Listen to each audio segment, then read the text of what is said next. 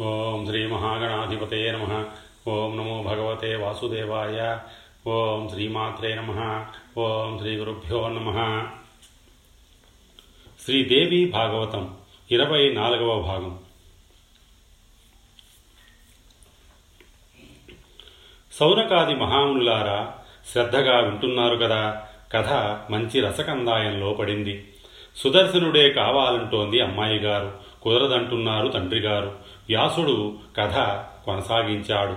జనమేజయుడు ఆసక్తిగా వింటున్నాడు. వైదర్భి తన కూతురిని పిలిపించింది. ముడిలో కూర్చోబెట్టుకుంది. ప్రేమగా తల నిమురుతూ ఓదార్చింది. ఏమిటమ్మా ఈ విరహాలు తాపాలును ఎలా చిక్కిపోయావో చూడు. నువ్వు బాధపడుతున్నావు. నన్ను బాధ పెడుతున్నావు దయచేసి మీ నాన్నగారి మనస్సును ఒప్పించకు. ఆ సుదర్శనుడు చాలా దురదృష్టవంతుడట. అతడికి సైన్యం లేదు కోశం లేదు రాజ్యం లేదు. బంధుమిత్రులు అందరూ వదిలేశారుట. ఏకాకిట. కందమూలాలు తింటూ ఆశ్రమంలో తల్లి తాను తలదాచుకుంటున్నారట. అతడు నీకు యోగ్యుడు ఎలా అవుతాడమ్మా ప్రతిభావంతులు రూపవంతులు సంపన్నులు రాకుమారులు ఎంతోమంది ఉన్నారు. వారు నీకు యోగ్యులు. పోని అంతగా అనుకుంటే సుదర్శనుడి సోదరుడు ఉన్నాడట. అయోధ్య సింహాసనం అధిష్ఠించి రాజ్యం చేస్తున్నాడట. శత్రుజిత్తు అతని పేరుట. రూప యౌవన సంపన్నుడు సర్వలక్షణ సంయుతుడు అని అందరూ చెప్పుకుంటున్నారట. అతడు వస్తాడు స్వయంవరానికి. నచ్చుతాడేమో చూడు. శశి మరొక ముఖ్య విషయం చెబుతాను విను. ఉజ్జయిని పురాధీశ్వరుడు యుధాజిన్ నరేంద్రుడున్నాడే బహుచండశాసనుడు సుదర్శనుడి తాతగారు. సూరసేనుణ్ణి చంపి తన మనుమడు శత్రుజిత్తుకు అయోధ్యాపట్టం కట్టబెట్టింది ఇతడే. ఇప్పుడేమో సుదర్శనుణ్ణి పరిమార్చడానికి కాపు వేసి కూర్చున్నాడు. రవ్వంత అవకాశం దొరికితే చాలు వేసేస్తాడు. ఆ మధ్యన ఆశ్రమానికి కూడా వచ్చాడట. భరద్వాజుడు తరిమేస్తే ఏ కళనున్నాడో గాని కిమ్మనకుండా వెళ్ళిపోయాడుట. అందరూ ఆదమరిచిన వేళ అత అతగాడు మళ్ళీ ఎప్పుడైనా రావచ్చు. సంకల్పం నెరవేర నెరవేర్చుకోవచ్చు. తన మనుముడికి శత్రుపీడ వదిలించాలని అతడి దీక్ష. ఎందుకమ్మా కోరి కష్టాలు తెచ్చుకోవడం? నా మాట విను. మరింక ఏ రాకుమారుణ్ణైనా సరే వరించు. హాయిగా వివాహం జరిపిస్తాను. మాత అడవుల పాలైనా సరే సుదర్శనుడే నాకు ఇష్టం. అతడే నా వరుడు. సుకన్య చవనుల్లాగా కలిసిమెలిసి ఉంటాం. కష్టాలు రాని కడగండ్లు రాని పతికి సేవ చేయడాన్ని మించి సతికి ధర్మం లేదు. అదే స్వర్గప్రదం అదే మోక్షప్రదం. పైగా ఇది దేవి సంకల్పం. కలలో కనిపించి ఆదేశించింది సుదర్శనుడు నా భక్తుడు అతన్ని చేసుకో సకల వాంఛలు సిద్ధిస్తాయని జగదీశ్వరి ఆజ్ఞాపించింది. నా చిత్త భిత్తిక మీద అతడి రూపాన్ని చిత్రించింది. అతడు తప్ప మరొకరిని భర్తగా అంగీకరించలేను. ఏ ఒత్తిడి లేకుండా ఏ లౌక్యము లేకుండా ఇష్టపడి చేసుకున్నదే ఆనందదాయకం. శశికళ ఇంత స్పష్టంగా ఖచ్చితంగా చెప్పింది. తన మందిరానికి వెళ్ళిపోయింది. వైదర్భీదేవి పోసగుచ్చినట్లు విషయమంతా భర్తకు నివేదించింది. ఏమి చెయ్యడమా అని ఆలోచనలో పడ్డాడు సుబాహుడు. రేపు స్వయంవరం అనగా శశికళ ఒక వేద పండితుణ్ణి పిలిచి పాదపూజలు జరిపించింది. మహారాజుకు తెలియకుండా తమరు భరద్వాజాశ్రమానికి వెళ్ళి రావాలి అంది. అక్కడ సుదర్శనుడికి ఈ స్వయంవరం సంగతి చెప్పండి. రేపటికి బయలుదేరి రమ్మనండి. నేను అతన్ని తప్ప మరెవ్వరిని వరించను. అతడే మనస్సు మీరు కట్టాను. ఇది దేవి సంకల్పం. స్వప్నంలో కనిపించి చెప్పింది. అప్పటి నుంచి అతడి కోసం ఎదురు చూస్తున్నాను. అతడు రాకపోతే ఇంత విషం మింగి అగ్నిలో దూకుతాను. అంతే ఆదిపరాశక్తి సంకల్పానికి తిరుగుండదు. ఆ దైవ బలాన్నే నమ్ముకొని రేపు స్వయంవర సమయానికల్లా వేదికకు దయచేయమని నా మాటగా చెప్పి రండి. ఇంకా ఏమేమి చెబుతారో ఎలా చెబుతారో మీ ఇష్టం. రేపు అతడు రావాలి. అంతే క్షేమంగా వెళ్ళి లాభంగా రండి. యదధీనం జగత్సర్వం వర్తతే సచరాచరం. భగవచ్చ యదాదిష్టం న తన్మిథ్యా భవిష్యతి. విప్రుడు వెళ్ళి చెప్పి వచ్చాడు. సుదర్శనుడు స్వయంవరానికి వెళ్ళాలని నిర్ణయించుకున్నాడు. భరద్వాజుడు ఆమోదించి ఆశీర్వదించాడు. బయలుదేరుతున్న కొడుకుని చూసి మనోరమ కంగారు పడింది. నాయన సుదర్శన ఎక్కడికి ప్రయాణం? రాజమండలిలోక. అక్కడికి యుధాజిత్తు కూడా వస్తాడు. తెలుసా? ఏకాకిగా దొరుకుతావు. నీ వెంట ఒక్కడంటే ఒక్కడు సహాయకుడు లేడు. వద్దు నాయనా వద్దు. వెళ్ళకు నన్ను దిక్కులేని దాన్ని చెయ్యకు. నీ మీదనే పంచప్రాణాలు పెట్టుకుని ఉన్నాను. నువ్వే నాకు ఆధారం. నువ్వు పెరిగి పెద్దవాడవై కళ్ళ ఎదుట కదలాడుతూ ఉంటే అంతే చాలు. దయచేసి నన్ను హతాసురాలిని చెయ్యకు. నా తండ్రిని చంపిన ఆ క్రూరుడి చేతికి నువ్వు చిక్కకు. అమ్మా భయపడకు. జరగవలసింది జరుగుతుంది. దానికి విచారమెందుకు? అదీ కాక జగన్మాత ఆదేశం మీద పెడుతున్నాను అన్నీ ఆవిడే చూసుకుంటుంది. మనకేమీ భయం లేదు. క్షత్రియాంగనవై ఉండి నువ్వు ఇలా బెంబేరు పడటం సముచితం కాదు. సుదర్శనుడి కంఠంలో వినిపించిన విశ్వాసం మనోరమకు కొండంత ధైర్యాన్ని ఇచ్చింది. సరేనని ఆమోదించి ఆశీర్వదించింది. పుత్రక ముందుండి నిన్ను జగదంబిక రక్షించుగాక. వెనక నిలబడి పార్వతి కాపాడుగాక. కుడి ఎడమల శివుడు కాచుగాక. మార్గమధ్యంలో వారాహి దుర్గమ దుర్గాలలో దుర్గమ్మ కలహరంగంలో కాళిక స్వయంవర మండపంలో సౌమ్య స్వరూప మాతంగి రాజమండలిలో భవాని గిరిదుర్గాలలో గిరిజ చత్వరాలలో అంటే కూడలి స్థలాలు చాముండేశ్వరి కాననాలలో కామేశ్వరి వివాదాలలో వైష్ణవి శత్రువ్యూహంలో భైరవి సర్వ ప్రదేశాలలోనూ సర్వదా భువనేశ్వరి నిన్ను కాపాడుదురుగాక. సర్వదా సర్వదేశేషు పాతు త్వాం భువనేశ్వరి మహామాయా జగద్ధాత్రి సచ్చిదానందరూపిణి. ధైర్యం కూడగట్టుకుని దీవించింది. తీరా రథం కదలబోయేసరికి మళ్ళీ బావురుమంది. కుమార సూర్యవంశోద్భవ నేను కూడా నీతో వస్తానయ్యా తీసుకువెళ్ళు. ఇప్పటి వరకు నిన్ను విడిచి ఒక్క క్షణమైనా నేనున్నది లేదు. ఉండలేను. ఆగు నిమిషంలో వస్తాను అంటూ పర్ణకుటిలోకి వెళ్ళి ధాత్రితో సహా వచ్చి రథం ఎక్కింది. భరద్వాజ భరద్వాజాదులందరూ మనస్ఫూర్తిగా శుభం పలికారు జయం పలికారు. జైత్రరథం వారణాసి చేరుకుంది. కాశీ నరేశ్వరుడు సుబాహుడు సాదరంగా స్వాగతం పలికాడు. రఘుద్వహుడిని విడిదిలో దింపాడు. పరిచర్యలకు సేవకులను వినియోగించాడు. వివిధ దేశాల నుంచి రాకుమారులు చాలామంది వచ్చారు. మనుమడు శత్రుజిత్తును వెంటబెట్టుకుని యుధాజిత్తు వచ్చాడు. కురు మద్ర సింధు మాహిష్మతి పాంచాల పర్వతీయ కామరూప కర్ణాట చోళ వైదర్భ దేశాల రాజపుత్రులు అక్షౌహిణి సేనలతో తరలివచ్చారు. నగరంలో ఎక్కడ చూసినా సైనికులే. విడిది గృహాలన్నీ నిండిపోయాయి. స్వయంవరాన్ని చూడటానికి వచ్చిన దేశ విదేశాల ప్రేక్షకులకు అంతే లేదు. రాకుమారులు కలుసుకొని కాలక్షేపం కబుర్లు చెప్పుకుంటున్నారు. కాకుత్సుడు సుదర్శనుడు వచ్చాడట ఏకాకిగా వచ్చాడుట అమ్మను వెంటబెట్టుకు వచ్చాడుట. ఇంతమందిమి మహాసంపన్నులం ఉండగా మనల్ని అందరినీ వదిలేసి రాకుమారి శశికళ ఇతన్ని వరిస్తుంది కాబోలు. ఆశ పాపం అని నవ్వుకున్నారు. యుధాజిత్తు కల్పించుకొని ఈవేళ ఈ స్వయంవరంలో వీణ్ణి నేను చంపి తీరతాను అన్నాడు. ఈ మాటకు నీతి కోవిదుడైన కేరళాధిపతి అభ్యంతరం చెప్పాడు.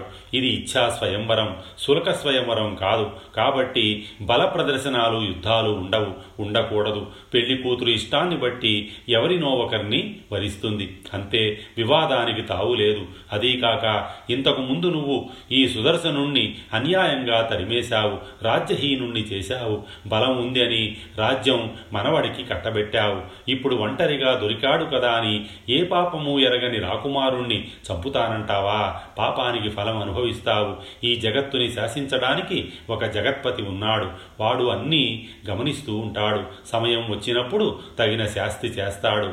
ఎప్పటికైనా సరే ధర్మమే జయిస్తుంది. అధర్మం జయించదు. సత్యమే గెలుస్తుంది. అసత్యం గెలవదు.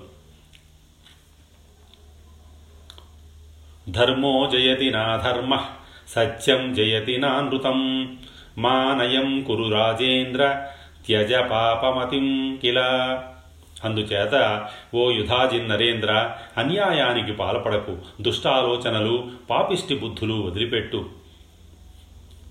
నీ మనుమడు శత్రుజిత్తు వచ్చాడు కదా అతడు రూప యౌవన సంపన్నుడేగా రాజ్యం ఉంది సంపద ఉంది ఏమో? శశికళ అతన్నే వరిస్తుందేమో? అప్పుడు కలహం పెట్టుకుంటావా మరి? ఇంకా చాలామంది రాకుమారులున్నారు. ఒకరిని మించిన వారొకరు. ఎవరిని వరిస్తుందో వరించనివ్వండి స్వీకరించనివ్వండి. అంతా కన్యామణి ఇష్టం. ఇందులో వాద వివాదాలకి చోటు లేదు.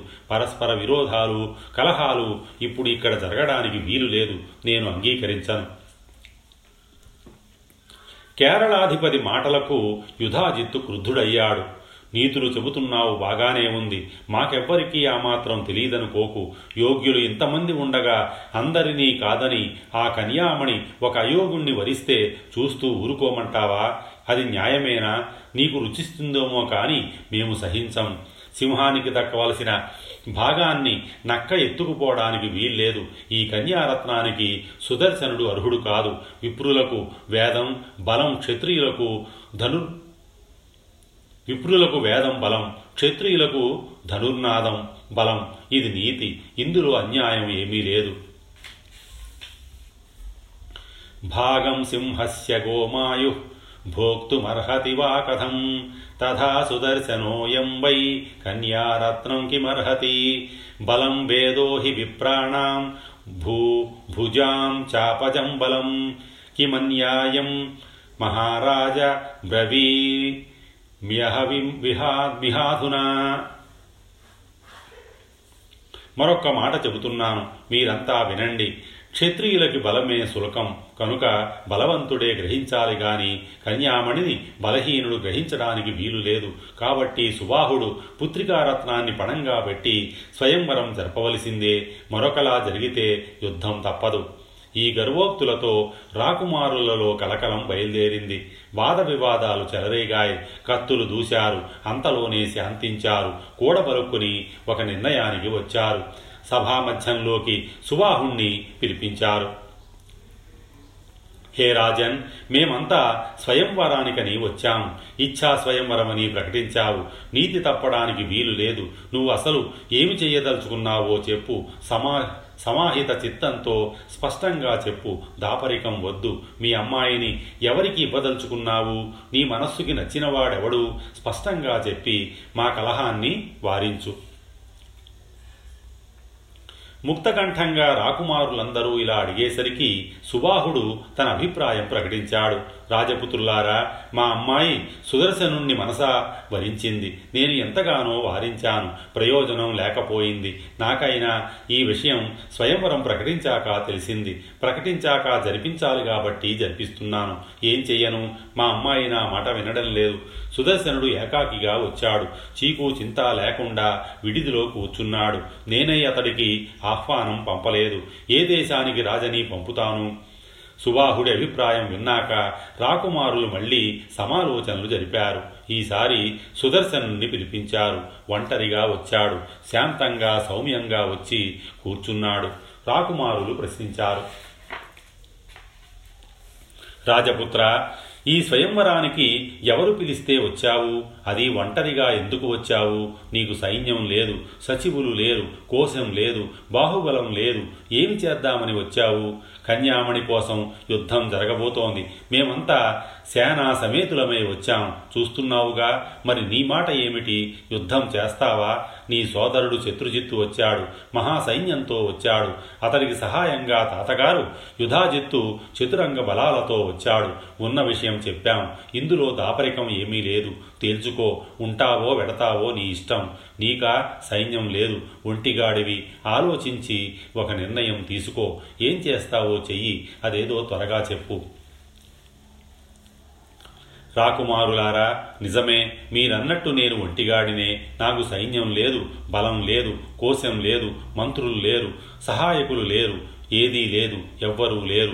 స్వయంవరం విని చూసిపోదామని వచ్చాను. స్వప్నంలో ఆదిపరాశక్తి వైష్ణవి రూపంలో కనిపించి వెళ్ళి రమ్మంది. వచ్చాను. ఇంతకన్నా నాకు ఇక్కడ చెయ్యవలసిన పని ఏది? జగదీశ్వరి చెప్పలేదు. ఆవిడ ఏమి సంకల్పించిందో అది జరుగుతుంది జరిగి తీరుతుంది. సందేహం లేదు. రాజపుత్రులారా ఈ ప్రపంచంలో నాకు శత్రువు అనేవాడే లేడు. అంతటా జగదంబికనే చూస్తున్నాను. ఒకవేళ నాతో ఎవరైనా శత్రుత్వం పెట్టుకుంటే వారిని ఏమి చెయ్యాలో ఆ తల్లి చూసుకుంటుంది. నాకు మాత్రం శత్రుత్వం అంటే ఏమిటో కూడా తెలియదు. యః కరిష్యతి శత్రుత్వం మయా సహ నృపాత్మజా శాస్తా తస్య మహావిద్య. నాహం జానామి శత్రుతాం.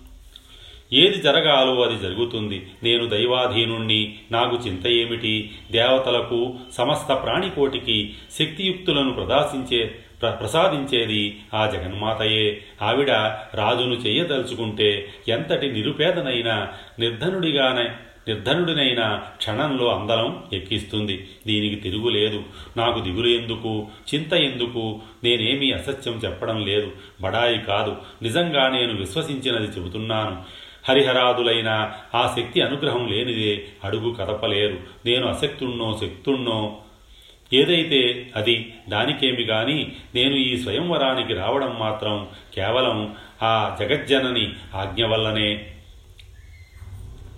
ఆవిడ ఏమి చెయ్యాలనుకుంటోందో అది చేస్తుంది. నాకైతే ఏ ఆలోచన లేదు ఏ బెంగ లేదు ఏ ఆశ లేదు. జయాపజయాలు రెండూ సమానమే. పొంగను కుంగను అణువంతైనా సిగ్గుపడను మధ్యలో నాకెందుకు ఈ గోల? సిగ్గుపడాల్సి వస్తే ఆవిడే పడుతుంది. నేనున్నది ఆవిడ అధీనంలోనే కదా మరి. జయే పరాజయే లజ్జ నమేత్రాణ్వపి పార్థివాహ భగవత్యాస్తు లజ్జాస్తి తదధీనోస్మి సర్వదా. ఈ ప్రసంగంతో రాకుమారుల మనస్సులలో ఒక పరివర్తన వచ్చింది. తమలో తాము వితర్కించుకున్నారు. కొంతసేపు చర్చించుకున్నారు. కడపటికి ఇలా అన్నారు సాధుపురుష నువ్వన్నది సత్యం. మేమంతా నీ మాట నమ్ముతున్నాం. కానీ యుధాజిత్తు నిన్ను సంహరించాలి అనుకుంటున్నాడు. నీ మీద సద్భావంతో ఈ మాట చెబుతున్నాం. అటుపైన నీ ఇష్టం. నీ మనస్సుకి ఏది తోస్తే అది చెయ్యి. మిత్రులారా నా మీద దయతలచి నిజం చెప్పారు. సంతోషం. కానీ మృత్యువు అనేది ఎవరికి పడితే వారికి ఎప్పుడు పడితే అప్పుడు ఎవడు పడితే వాడు ఇవ్వగలిగింది ఇప్పించగలిగింది కాదు. ఈ జగత్తంతా దైవాధీనం. చావు పుట్టుకలు దైవాధీనాలు. ఏ జీవుడు తనకు తాను నిర్ణేత కాడు. స్వతంత్రుణ్ణి అనడానికి ఎవరికీ వీలు లేదు. కర్మానుసారంగా జీవితాలు నడుస్తుంటాయి. తత్వం తెలిసిన పండితులు కర్మను మూడు విధాలుగా విభజించారు. సంచితం వర్తమానం ప్రారంధమని వాటి పేర్లు. జగత్తు అంతా కాలకర్మ వశంగా నడుస్తోంది. కాలం మూడనిదే దేవుడైన మానవుణ్ణి చంపలేడు. హతుడు హంతకుడు నిమిత్తమాత్రులు కాలం సనాతనం. అదే కర్త. మా తండ్రి గారిని అడవిలో సింహం చంపింది. అలాగే మా తాతగారిని యుధాజిత్తు సంహరించాడు. వీరిద్దరూ నిమిత్తమాత్రులు. కాలమే వారిద్దరినీ తీసుకుపోయింది. బతకాలని కోటి ప్రయత్నాలు చేసిన కాలయోగం కలిసి రాకపోతే ఎవడూ బతకడు. కలిసి వస్తే ఏ ప్రయత్నము లేకపోయినా ఎన్ని ఆపదలు ఎదురైనా వేల సంవత్సరాలు జీవిస్తాడు. నదేవో మానుషం హంతుం శక్త కాలాగమం వినా హతం నిమిత్తమాత్రేణ హంతి కాలः సనాతనः యత్నకోటిం ప్రకుర్వాణో హన్యతే దైవయోగతः జీవేద్వర్షసహస్రాణి రక్షణేన వినా నరః కాబట్టి నేను యుధాజిత్తుకి భయపడేది లేదు. దైవమే పరతత్వమని సర్వోత్కృష్టమని దృఢంగా నమ్మి స్థిరంగా ఉన్నాను స్థిమితంగా ఉన్నాను. దేవీ నామస్మరణం నిత్యం చేసుకుంటున్నాను. నాకు ఏది శుభమో అది ఆవిడ కలిగిస్తుంది. ఏది అశుభమో అది తొలగిస్తుంది. సంచిత కర్మం ఏదైనా శుభం కానీ అశుభం కానీ అనుభవించాల్సిందే కదా. అది మనం చేసుకున్నదే. మనం చేసుకున్న దానికి మనం దుఃఖించడం ఏమిటి ఒక్కసారి ఆలోచించండి. స్వకర్మ ఫలంగా దుఃఖాన్ని పొంది పైకి కనిపించే నిమిత్త కారణం మీద వైరం పెట్టుకోవడం తెలివి తక్కువ తెలివి తక్కువతనం కాదు. అందుచేత సవయస్కులారా నాకు వైరము దుఃఖము భయము ఇలాంటివి తెలియవు. అందుకే నిర్భయంగా నిశ్శంకంగా మీ మధ్యకు వచ్చాను. స్వయంవరం చూడటానికి ఒంటరిగా వచ్చాను. చండికాదేవి ఆజ్ఞపై వచ్చాను. కానివ్వండి జరగవలసింది జరుగుతుంది. నాకు ఆ దేవియే ప్రమాణం. మరొకటి ఏది నాకు తెలియదు. ఆవిడ సుఖాలు ఇస్తే సుఖాలు దుఃఖాలు ఇస్తే దుఃఖాలు అంతే మరోలా జరగదు. యుధాజిత్తు సుఖాలు పొందితే పొందనివ్వండి. నాకు అతడితో వైరం లేదు. ఒకవేళ ఎవరైనా నాతో వైరం పెట్టుకుంటే దానికి తగ్గ ఫలం అనుభవిస్తాడు.